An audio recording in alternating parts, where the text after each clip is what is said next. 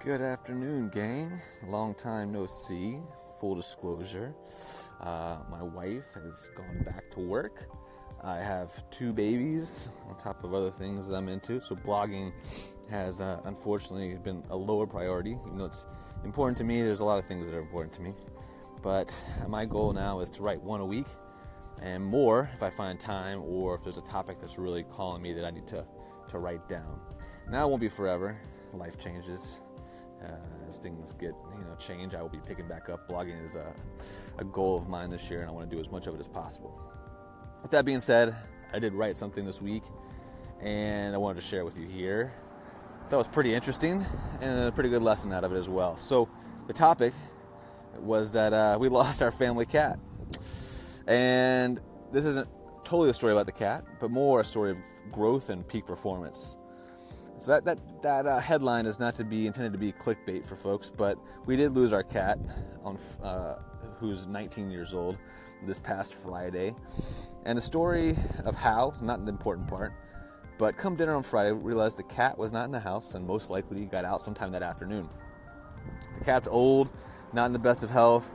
There's coyotes in our neighborhood, and the sun was setting, so that scene does not paint the best of odds. And it's not intended to be a sob story, but in fact, one of growth. A previous version of myself would have focused on the cat being gone and why did this happen and where did she go. And most likely, the emotion would have overwhelmed me into a state of depression and had me collapse into bed, focusing on my thoughts and replaying the why in my head. I know you're already thinking that doesn't sound productive, and it's not. Um, but the last few years have been full of introspection and feedback and some personal development. And the steps I took in this case were completely different. I didn't get my hopes up, but I changed the lens I was looking through. I know what peak performers do when the, to- when the going gets tough and they're facing tough odds. They choose to focus on what's in their control and let go of what's not. So I chose to do the same. I set out that night to search for our cat as well as I could in the dark. I posted an ad on Facebook and the Nextdoor app. And the next morning, I printed flyers and took my two year old around the neighborhood hanging signs. We went to the local shelter, filled out a missing animal report. I rang my neighbors' doors and left flyers. And of course, I kept walking and searching. We even left food out and our clothes out at night, hoping the cat would smell them. The next morning, Saturday, I started, I'm sorry, Sunday, I started to grieve and I felt like the odds were not looking good. And at breakfast, which was on Mother's Day, I got a call with a lead in our neighborhood. And so we left immediately to search. I started getting more calls, two phone calls to be exact, in that same area.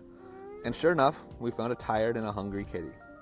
This story could have had a totally different outcome, but it's not about the end and the joyous reunion, although that does make it sweeter. What it is about is the process. When we're under stress and unsurmountable odds, do we focus on what's out of our control, cementing our outcome and a sure poor performance, or do we tighten that lens and do anything and everything that's in our control? That's how we put ourselves in the best position to win. Thanks, guys. I look forward to seeing you back hopefully sooner rather than later.